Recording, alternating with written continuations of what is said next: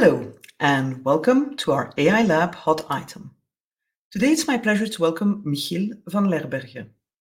Michiel is an IP lawyer focusing on artificial intelligence. After working for law firms for multiple years, he recently became the in-house legal counsel for ML6, a leading European service provider building and implementing AI systems for several multinationals. The reason? A blog post by Michiel on LinkedIn in which he explains why the envisaged transparency in the AI Act regarding copyrighted material is very hard, not to say impossible, to comply with. Let's hear what Michiel has to say. Thank you for having me here on uh, behalf of ML6. And it's a pleasure to see that our blog post gained interest uh, from this community. Although this particular blog post only concerns a minor part of the many recitals and articles of the AI Act, we definitely appreciate having a platform to uh, articulate our opinion on this topic.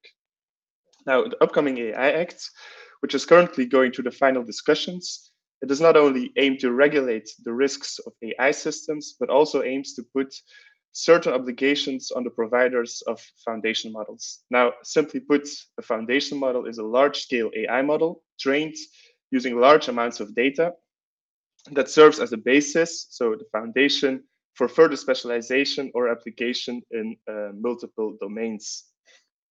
A well-known example of such uh, foundation models are generative AI models, uh, which have the capability to autonomously uh, generate content, be it text, images, uh, audio, or video. Think of the famous systems that we all know, such as GPT or uh, Midjourney.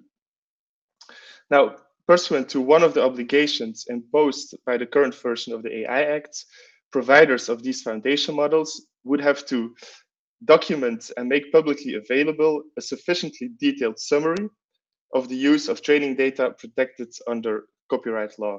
Now, basically, this would mean that a company such as uh, OpenAI, as the provider of ChatGPT, would be obliged to document and disclose the copyright protected data that it used to train their models. Well, the obligation of this, uh, the goal of this obligation is quite clear and also logical. Namely, it's providing transparency and ensuring that stakeholders have visibility into the workings uh, of these influential AI systems. However, and while transpar transparency is definitely a good thing that should be supported, uh, yeah, we raised two arguments in a blog post uh, why the upcoming obligation could prove to be very difficult uh, and not to say impossible to comply with. The first argument that we raised is that copyright can actually go very far and that a lot of different content uh, can potentially be protected by copyright. It's books, it's images, it's pieces of text, it's text snippets, it's uh, it can be a design object, it can be the, the, the design of a functional object and so forth. And we cited multiple examples from case law to show this. For example, there's a case law from the European Court of Justice as well, where it ruled that even 11 consecutive words can already be protected by copyright. But these foundation models, they are trained on a countless amount of data. So from a practical point of view, where would the obligation start and where would it end? It goes without saying that the current obligation would create enormous administ administrative burdens on providers as a countless amount of uh, content should be documented and disclosed. That's the first argument. The second argument is that copyright protection is also subjective. So in the EU, there's no copyright regi register, and it's up to a judge to rule whether or not certain content meets the conditions of copyright protection or not. This makes the applicability of copyright protect protection uh, highly unpredictable, as one court can say that certain content is protected by copyright, and another court can say that it's not. So we also raised several examples from case law to back this argument. Now, it is up to a judge to rule if certain content is protected by copyright or not, usually in the contents, context of litigation. So it is definitely not up to providers of foundation models to rule whether the criteria are met. However, under the current version of the AI Act, they would be required to make that assessment. So taking these two reasons into account, we argued that the current obligation is very, very hard to comply with. And we suggested to replace the current obligation, or if it would be implemented, to provo- provide more guidance on how uh, yeah, providers can actually comply. Now, I'm not sure if our blog post had something to do with it, but we heard this week that there is now a proposal uh, on the table in the trilogue discussions uh, where the obligation is under discussion, under review, and that there might that it might be uh, changed.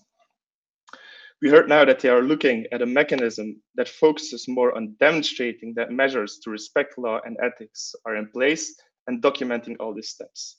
So now we would switch to a mechanism where the focus is not necessarily on identifying the content and identifying copyright protected works, but more on the manner in which copyright matters are just being handled.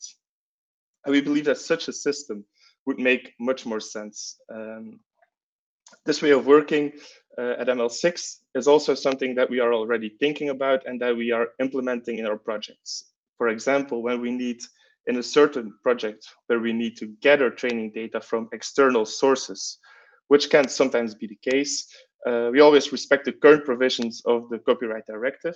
So this means that in the first step, we check if we can acquire a license or not to use a certain work, uh, whether it's a Creative Commons license or not. And secondly, if the license does not seem available, uh, yeah, we always check whether we can rely upon the text and data mining exception or not. Then we check one, if we can have lawful access to the source, and two, if the rights are not reserved by the right holders. And if we can't acquire a, if we can't acquire a license, if we can't have lawful access, and if the rights are reserved, then we do not use the content concerned. So this is our policy, and for each project we we try to document this as well. So this is sort of mechanism that the uh, that we understand that the AI Act wants to implement or that is being discussed right now. Um, moreover, this way of working, where you think through processes and document the measures, is in our opinion also not only valuable for copyright, but also for other aspects of uh, implementing trustworthy AI. We believe that it's key to think through these risks, uh, such as not only copyright risks, but also bias, discrimination, data privacy, and so forth, and to put measures and processes in place identifying these risks and potential actions to mitigate them. Moreover, we also do not have to wait for the AI Act to do this. Uh, yeah, I think we can already start doing that if you're an entity uh, yeah, making AI systems, for examples. Uh, yeah, for instance, at ML6, we already have an ethics squad where we discuss these kind of issues and we where we make uh, such risk assessments. Now, anyway, to get back to this very specific copyright issue and to uh, summarize, yeah, we believe that the current obligation regarding copyright is almost impossible to comply with. But if we should believe the updates regarding the trilogue discussions, uh, yeah, we should believe that it's going into the right direction, that the obligation is still under review, and we hope that we uh, can evolve to a mechanism that makes uh, more sense. Thanks. Thank, thank you very much, Michiel. That's that's very clear and has the merit of explaining how you guys do it in real life, as opposed to policymakers trying to second guess it. So basically, the message is yes to general transparency. That is a good thing. Yes to documenting uh, how you handle data, and as you said, not only for copyright purposes, but for a whole uh, series of reasons. You know, uh, assessing bias and, and things like that, privacy um, but no to uh, an impossible to fulfill obligation of providing that detailed summary, uh, or at least one that is very difficult to know what it exactly means in terms of scope and, and detail and granularity. Um, so Spanish presidency is moving in the right direction when they are um, making foundation models think about their procedures and think about copyright and, and how they handle data. Uh, but what you know um, the, the the specific subset of copyright transparency might be more difficult and more tricky. So at the very least it would need to be um, detailed further. Um, i'm not sure if i should say detailed about a detailed summary but the detailed summary should be detailed um, in terms of what it means and if it's possible to comply with. Um, well, I hope I'm, I'm, I'm happy to to see that ML6 is already moving forward and and thinking about compliance with the AI Act while it's being discussed. And um, I'm pretty sure that your input will feed into the thinking of the AI Act trilogue negotiators. Thank you so much, Michiel. Thank you for having me.